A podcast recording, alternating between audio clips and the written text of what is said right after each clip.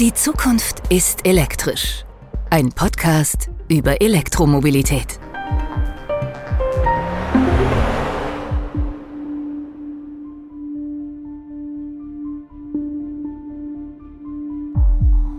Diesmal geht's in eine Fabrik mit engagierten Elektrobastlern und ihren brandneuen Prototypen. Hier sehen wir viele Schrauben, viel Werkzeug. Gestern wurde fleißig gearbeitet. So einen Prototypen oder ein Skalenmodell zu fertigen, einfach mal um das in echt zu sehen, um es anfassen zu können, um es vielleicht testen zu können, um es belasten zu können. Außerdem klären wir die Frage, aus welchen Bestandteilen und Produktionsschritten ein Elektroauto entsteht und produziert wird. Ja, der Motor ist sowohl auf der Vorderachse einer als auch auf der Hinterachse und wir haben sogar ein Modell, da haben wir zwei Elektromotoren auf der Hinterachse. Ideen hat jeder. Aber damit aus einer Idee auch Realität werden kann, zum Beispiel ein Fahrzeug, braucht man viel Wissen, Erfahrung, Werkzeug und natürlich den richtigen Ort. Wenn es diesen Ort nicht gibt und wir aber trotzdem unsere Ideen umsetzen wollen, dann machen wir den Raum eben selber. Das ist Christoph Ney. Und der Raum, den er meint und selber mitgegründet hat, heißt Motion Lab. Ein Makerspace im Herzen Berlins, in dem auch neue Konzepte zur Elektromobilität entstehen. Wir machen Guided Prototyping, helfen also Startups mit Hardware-Ideen von der ersten Idee bis hin zum fertigen 1 zu 1 Prototypen. Vom universellen Ladekabel für Elektroautos, stromgetriebenen Lastenrädern bis zum vollautonomen Kleintransporter. Und das sind nur einige der Prototypenprojekte, an denen in der 1500 Quadratmeter großen Werkhalle gearbeitet wird. Natürlich ist die Halle ideell schön.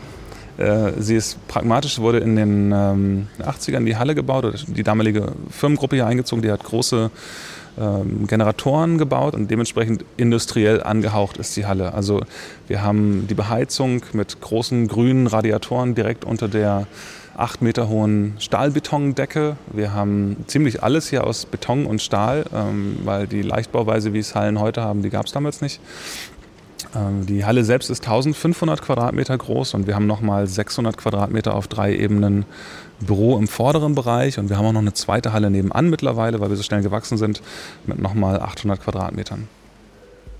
Seit Januar 2018 stellt das Team um Christoph Ney kleinen Startups, Ingenieuren und passionierten Bastlern eine Halle in einem zentral gelegenen Berliner Gewerbegebiet samt Maschinenpark zur Verfügung damit aus guten Ideen echte Prototypen und im besten Fall fertige Produkte und Kleinserien werden können. Es gibt nur eine Voraussetzung.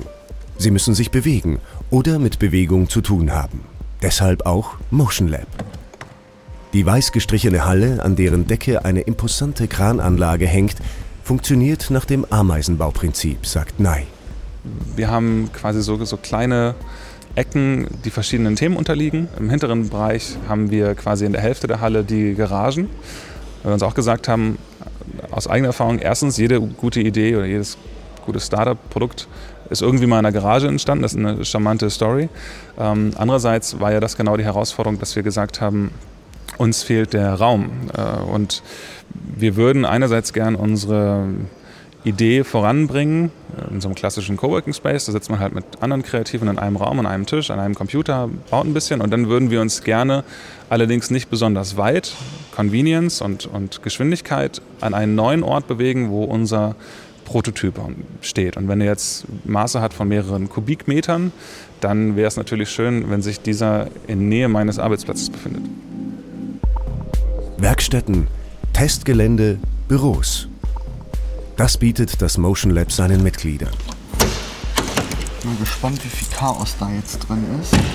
Mit dabei ist auch Jonas Kremer und sein Startup Sitka.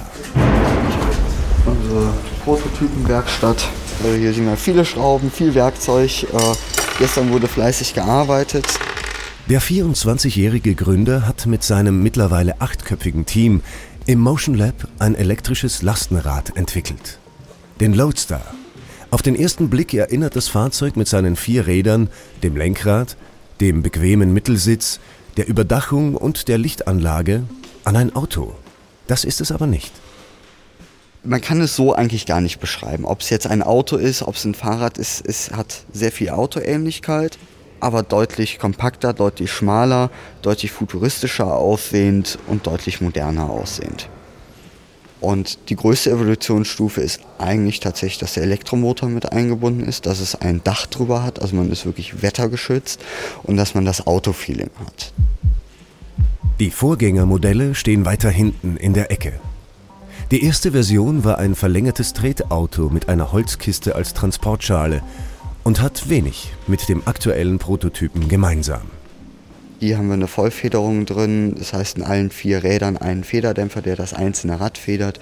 Da merkt man dann schon deutlich den Unterschied, dass es deutlich komfortabler ist, dass es sich deutlich besser fährt. Auch die Bremsanlage wurde weiterentwickelt. Bis zu 200 Kilometer weit fährt das Fahrzeug elektrisch unterstützt und kann dabei bis zu 300 Kilogramm Gewicht transportieren. Also wir befähigen uns hiermit rechtlich gesehen in der Klasse der Pedelecs, das heißt bis 25 km/h, ohne Führerschein, ohne Versicherung, ohne Zulassung und ist daher daran gebunden, dass man mit einem Elektromotor halt treten muss. Der Elektromotor unterstützt das bis zu 300 Prozent. Die aktuelle Entwicklungsstufe ist mittlerweile so weit fortgeschritten, dass der schmale Elektrotreter demnächst in die Serienproduktion gehen soll. Marktstart ist für Ende 2018 geplant. Im ersten Jahr will Jonas Krämer und sein Team 2000 Stück produzieren lassen. Produziert wird hier in Berlin mit den Behindertenwerken zusammen und der Grundrahmen und die Karosserie kommen aus dem Umfeld Umkreis von 500 Kilometer, so teilweise innerhalb Deutschlands, teilweise außerhalb Deutschlands. Und zwar wichtig, dass es sehr nah an Berlin dran ist. Auf der einen Seite aufgrund der Flexibilität, auf der anderen Seite natürlich auch umwelttechnisch betrachtet. Auch wir hinterlassen mit der Produktion hier einen Fußabdruck. Der soll aber so gering wie möglich sein. So weit entwickelt wie der Loadstar sind aktuell nur wenige Projekte im Motion Lab. Der Hauptgrund hier zu arbeiten liegt in der Prototypenfertigung. Im Bürotrakt nebenan wird mit Computern an Entwürfen gebastelt. Ein paar Schritte weiter können die Maker fräsen, löten oder schweißen. Allein oder im Team. Immer im Austausch mit anderen und mit freiem Zugang zu Profi-Werkzeugen, erklärt Christoph Ney. Es wird mehr Platz geben für Coworking, aber auch für Seminarräume, Workshops und Schulungen. Und auf der anderen Seite steht der Beginn unseres Maschinenparks mit aktuell zwei von vier Lasern. Laser? Ja, richtig gehört. Laser. Lasern. Dicke Materialien, kein Metall, aber nahezu alles andere in mehreren Zentimetern Stärke können wir mit den Lasern schneiden, aber vor allen Dingen können wir auch gravieren. Äh, gestern kurz die Diskussion, können wir eigentlich Leder gravieren? Ja, wir können Leder gravieren, das stinkt wahnsinnig. vor allen Dingen können wir aber alle möglichen Holz, Acryl, Plexiglas und jetzt haben wir nicht stinkende Textilien schneiden, gravieren und bearbeiten. Auch Teil des Maschinenparks 3D-Drucker in verschiedenen Größen. Die computergesteuerten Geräte tragen spezielle Kunststoffe, sogenanntes Filament, Schicht für Schicht auf eine Platine auf. Bis das gewünschte Objekt, zum Beispiel ein Reifen, Sitz oder Karosserieteil fertig ist. Die 3D-Drucker nutzen wir momentan zur Fertigung von Bauteilen für Prototypen. Das heißt, wir können halt Objekte im, im Kubikmetergröße drucken und wir haben Partner für Filament, die machen flexibles Filament, die machen hitzebeständiges Filament, die machen sehr bruchstarkes Filament auch, sodass wir verschiedene Stoffe und Materialien haben, um Teile für Fahrzeuge auszudrucken. Ob das jetzt Fahrräder sind, ob das jetzt nicht mechanische Teile für PKWs sind. Aktuell arbeiten im Motion Lab über 20 Startups an unterschiedlichen Prototypen. In den angeschlossenen Coworking-Räumen sitzen täglich 60 bis 100 Personen. Darunter sind Designer, Programmierer, Ingenieure. Viele von ihnen arbeiten an Projekten, die in der Werkhalle mit dem Maschinenpark auch direkt umgesetzt werden. Einfach mal, um das in echt zu sehen, um es anfassen zu können, um es vielleicht testen zu können, um es belasten zu können. Und wir versuchen uns auf Mobilität zu fokussieren, weil sich da wahnsinnig viel entwickelt und sind mittlerweile ganz glücklich, weil die Startups und Unternehmen, die hergekommen sind, bringen eine sehr spannende Mischung mit. Hier auch Maker aus dem Textilbereich zu haben, hier auch Architekten zu haben, der tendenziell eher aus einer ganz anderen Richtung kommt, aber wahnsinnig spannende Lösungsansätze bietet oder auch handwerklich anders an Probleme rangeht oder an Fertigungstechniken rangeht, Das wollten wir haben. Diese Mischung, um uns mit möglichst vielen Leuten austauschen zu können, die eine möglichst große Bandbreite haben, um Ideen, Projekte anders angehen zu können. Diese Bandbreite schlägt sich auch in den Prototypen nieder. In den quadratisch geformten Werkstätten im hinteren Bereich der Halle, die hier Cubicles heißen, stehen die aktuellen Projekte der Gründer und Ingenieure. Dank großer weißer Raumtrenner wirkt das Arrangement wie ein Großraumbüro für Handwerker. Diese Wände lassen sich prima verwenden, um hier so Abschnitte, so, so eine Art Riesen-Cubicles zu bauen, wie man es aus amerikanischen Büros kennt, aber eben groß genug, um mit einem Pkw reinzufahren. Wir haben jetzt hier ähm, Elektro- und Lötwerkstatt. Dann rechts daneben im hinteren Teil äh, ein Unternehmen aus den Vereinigten Staaten, die mit der Juicebox ein Ladegerät für E-Fahrzeuge, was herstellerunabhängig ist, was eigenes Load Balancing macht, was die Abrechnung übernimmt, alles in dieser Box zusammen mit einer App, äh, was diese Juicebox dort entwickelt, produziert und auch von hier äh, verschifft. Die Innovation, die im Motion Lab entsteht, soll durch die Community weiter wachsen. Nicht nur die Maker untereinander sollen sich austauschen und Kooperationen starten, auch externe Unternehmen sind eingeladen, sich mit den Machern im Motion Lab zu vernetzen. Der Space hat drei Zielgruppen. Wir versuchen Talente herzubekommen, Technologiedienstleister und große Unternehmen. Und äh, das Ganze unter einem Dach, das nicht von einem großen Konzern, der ein Interesse an den Ideen haben könnte, gesponsert ist. Das heißt, wir haben einen Investor, aber der ist nicht aus dem Mobilitätsbereich, also gar nicht.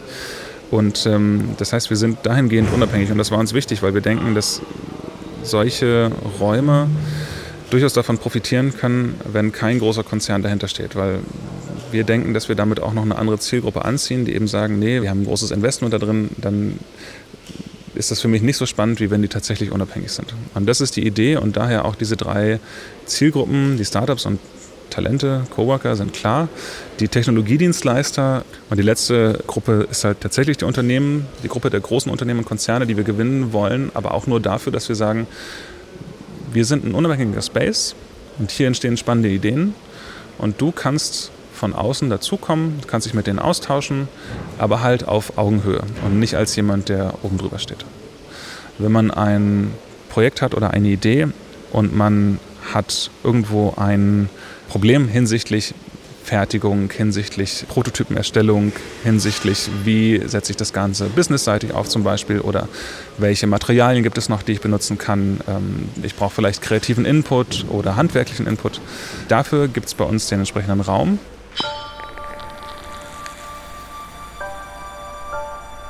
Wenn der Prototyp final ist, angewachsen zu einem fertigen Produkt, das zum ersten Mal vom Band läuft und die Werkhalle verlässt, ist die Freude groß.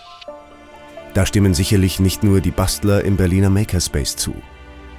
So ein Moment sorgt auch bei großen Automobilherstellern immer wieder für Freude und Erleichterung. Besonders dann, wenn nach jahrelanger Entwicklungsarbeit eine neue Fahrzeuggeneration zum ersten Mal das Werk verlässt. Für die Fabrik war das ein fantastischer Augenblick. Man muss sich das nur so vorstellen, das geht nicht reibungslos. Also der erste ist der schwierigste, sagen wir immer, und der zweite, da geht es schon ein bisschen besser. Das ist Bertram Günther. Als Projektleiter Produktion ist er mit seinem Team bei Audi im Hauptsitz in Ingolstadt für den Produktionsprozess des e-tron verantwortlich. Meine Funktion ist es, mit meinen Kollegen aus allen anderen Geschäftsbereichen, hauptsächlich hier am Stammsitz in Ingolstadt, den besten Kompromiss zu finden für den Audi e-tron, dass er dann unter Produktionsgesichtspunkten gut gebaut werden kann, ganz einfach ausgedrückt. Das vollelektrische SUV lässt Audi in Brüssel fertigen.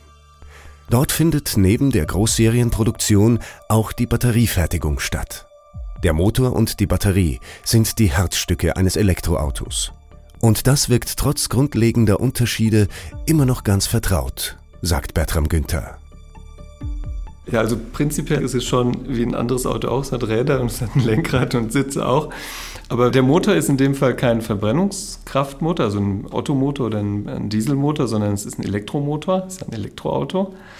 Und der steckt möglichst nah an den, an den Achsen, ist mit der Achse äh, vorne und hinten in unserem Fahrzeug montiert. Wir haben permanenten Allradantrieb, also mit einer intelligenten Steuerung Die klassische mechanische Kardanwelle gibt es da nicht. Wir haben da Stromleitungen, die miteinander Kommunikation ausführen.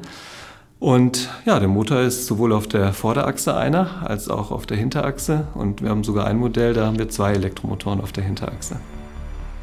Die Elektromotoren, auch E-Maschinen genannt, wandeln vereinfacht ausgedrückt elektrische Energie in mechanische Energie um.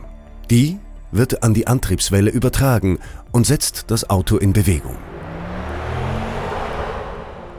Die Motoren des Audi e-tron entstehen im ungarischen Győr. Wir haben sehr, sehr früh viel Wert oder einen hohen Stellenwert dem beigemessen, dass unser Motorenwerk in Győr diese Motoren baut. Hatten da eine kleine Pilotfertigung, wo wir angefangen haben, dann eine Komponente des Elektromotors, den Stator, mit einer relativ hohen Fertigungstiefe selber zu bauen, zu entwickeln, unsere Erfahrung zu machen. Verwenden da, ich glaube, das ist ganz griffig auch, über 1,5 Kilometer Kupferleitungen, die wir selber wickeln und so den Motor an die äh, Grenzauslegung bringen. Ja, und dann besteht der Elektromotor noch aus, einer, aus einem Gehäuse, aus einem Rotor, der sich dreht. Da haben wir erstmal das als Zukaufteil zugenommen, dann einem Getriebe und einer Leistungselektronik. Das sind so die Komponenten eines Elektromotors und das bekommen wir alles aus unserem Motorenwerk in Győr und liefern das dann an unseren Fertigungsstandort nach Brüssel. Dort werden nicht nur die Einzelteile des Fahrzeugs zusammengesetzt, in Brüssel entsteht auch das zweite Herzstück eines Elektroautos. Die Batterie.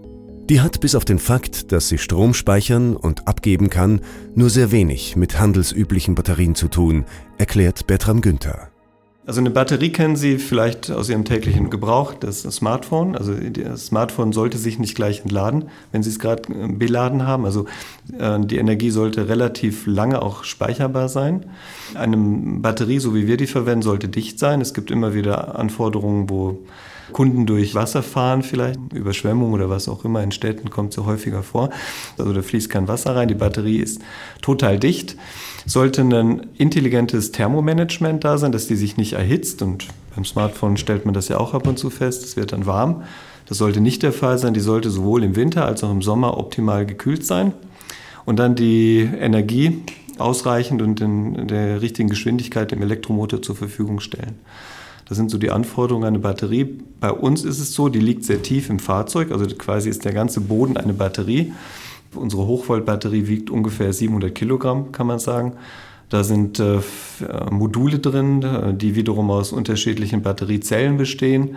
Wir verwenden schokoladenartige Tafeln, Pouchzellen heißen die oder prismatische Zellen und komplettieren die Module dann zu einer kompletten ZSB-Zusammenbaubatterie am Standort in Brüssel. Als Zeichen des Wandels steht auf dem Gelände der Fabrik eine der größten Photovoltaikanlagen der Region. Mit einer Fläche, die sechs Fußballfelder bedecken könnte. Das Werk wurde für den Elektroautobau umgerüstet und tausende Mitarbeiter wurden für die neuen Fertigungsprozesse geschult. Für jede Produktion eines neuen Fahrzeugs sind Anpassungen nötig, bei einer neuen Fahrzeuggeneration umso mehr. Wenn Sie den Fertigungsfluss beginnen, bei einem Presswerk beispielsweise oder einem Karosseriebau, das ist ja der übliche Fluss, dann geht es in die Lackiererei, unterscheidet sich das Elektroauto eigentlich überhaupt nicht von einem Verbrennungsfahrzeug. Das besteht aus Aluminiumkomponenten, aus Stahlkomponenten, aus Gussteilen. Im Karosseriebau wird zusammengefügt zu einer sogenannten ZSB-Karosse. Dann später lackiert, äh, hat er die gleichen Lackierschichten wie bei jedem Verbrennungsfahrzeug auch. Interessant wird das Ganze dann in der Montage. Vor allem bei der sogenannten Hochzeit. Das ist der Moment, wo der Antriebsstrang mit dem Fahrzeug verbunden wird. Dieser Arbeitsschritt ist bei einem batteriebetriebenen Fahrzeug grundsätzlich anders. Der komplette Antriebsstrang besteht dann eben nicht aus Achsen und aus einem Verbrennungsmotor, der der Karosse zugeführt wird, sondern der besteht aus einem Antriebsstrang, wo bereits E-Motoren vorinstalliert sind und einer großen Batterie aus Hochvolt-Komponenten, Stromleitungen, die alles miteinander verbinden und dann wird dieser neue elektrische Antriebsstrang dem Fahrzeug zugeführt. Und das ist eigentlich einer der wesentlichen Unterschiede. Wenn Sie dann den Fertigungsfluss in der Montage bis zum Ende gehen, haben Sie auch andere Prüfprozesse. Wenn es um den Bau eines Elektroautos geht, dann ist in der Zukunft noch sehr viel mehr möglich. Im Zeitalter von Smartphones und Smart Cities werden natürlich auch Fabriken immer smarter. Produktionsprozesse werden digitalisiert. Smart Factory hört man häufiger und das ist so der Weg, den die Produktion in die Zukunft gestalten möchte. Letztendlich ist es auf digitalisierter Basis bessere Vernetzung von Maschinen und Menschen. Vielleicht ein Beispiel, dass es ein bisschen griffiger wird.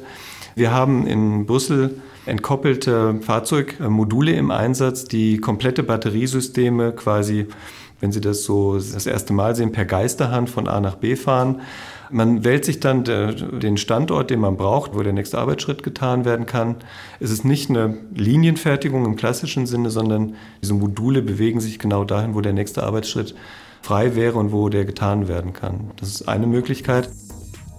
Eine weitere besteht darin, mit Techniken wie Augmented und Virtual Reality Arbeitsabläufe für Mitarbeiter mit speziellen Datenbrillen sichtbar zu machen. Ich habe vor kurzem an unserem Audi e-tron gestanden. Das war total interessant. Sie konnten dann bestimmte Features einblenden und das Auto quasi betreten virtuell und konnten sich dann eine Meinung dazu bilden, wie der Innenraum gestaltet ist, wo Störkonturen entstehen, wie der Kühlungsfluss ist, wie die einzelnen Hochvoltkomponenten arbeiten. Ich glaube, da kann man in Zukunft sehr, sehr viel im, im Rahmen der Produktgestaltung früher erlebbar machen, ohne dass man Hardware hinstellen muss. Und das sind so die Wege, die wir unter Smart Factory eigentlich zusammenfassen. Heute haben wir immer noch unsere PDM, also Produktdetailmontageanweisung für Mitarbeiter. Da kann man sich durchaus vorstellen, dass das virtuell passiert, dass der Mitarbeiter einen Tätigkeitsschritt, den er ausführen muss, sich schnell per 3D-Brille anschaut, nochmal verifiziert, wie geht das Ganze eigentlich und dann kann er seinen Arbeitsschritt wieder optimal durchführen. Egal wie technisiert und computergestützt die Elektroautofabrik der Zukunft sein wird, es wird immer menschliche Mitarbeiter geben, die bestimmte Arbeitsschritte ausführen und die Maschinen überwachen. Am Ende ist es der Mensch, der das fertige Auto vom Band laufen sieht und auf die getane Arbeit und das Erreichte zurückblicken kann. Wenn er dann vom Band runterkommt, sind alle froh und stolz und sagen, das ist der erste. Und es gibt bestimmt Fotoshootings mit dem allerersten Fahrzeug. Also das ist fantastisch und äh, da beglückwünsche ich die Kollegen in Brüssel, dass sie das, äh, diese Erfahrung auch mal wieder machen. Und meine Erfahrung mit dem ersten e-tron, meine erste e-tron-Fahrt, habe ich in, auf dem Prüfgelände Neustadt gemacht. Abends war das, im Dunkeln auch noch. Da war dann ein Prototyp von dem virtuellen Außenspiegel erlebbar im Dunkeln. Das war toll. Also dieser Wagen, der, habe ich eben erwähnt, mal 700 Kilogramm schwere Batterie hat, fährt sich so mega leicht und das äh, hat Beschleunigungswerte, das ist unfassbar. Der Schwerpunkt ist ganz tief am Boden. Die Batterie ist sehr tief gelagert im Fahrzeug. Also ein ganz, ganz tolles Fahrverhalten und das muss man erleben. Also Elektroauto kann man viel drüber reden. Man muss sich reinsetzen und fahren und dann lässt man, glaube ich, die Finger nicht mehr davon. Nicht nur die Fahrzeuge und die Art und Weise, wie sie produziert werden, verändern sich. Auch die Infrastruktur muss neu gedacht werden. Und darum geht's in der nächsten Episode. Von der Ladeschiene in der Straße bis zum mobilen Batterieladeservice. Das Auto muss nicht zur Ladesäule fahren, sondern die Ladesäule kommt zum Auto. Wenn Sie auf einer elektrifizierten Straße fahren, wird das Auto automatisch aufgeladen. Sie müssen an nichts denken.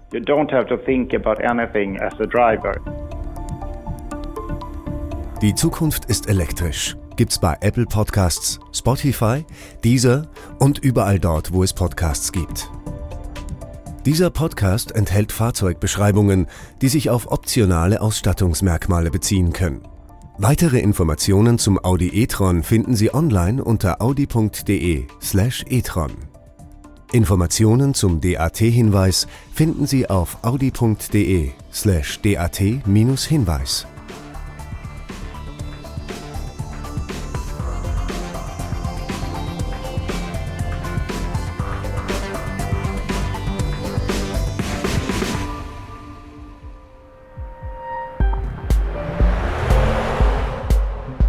Die Zukunft ist elektrisch.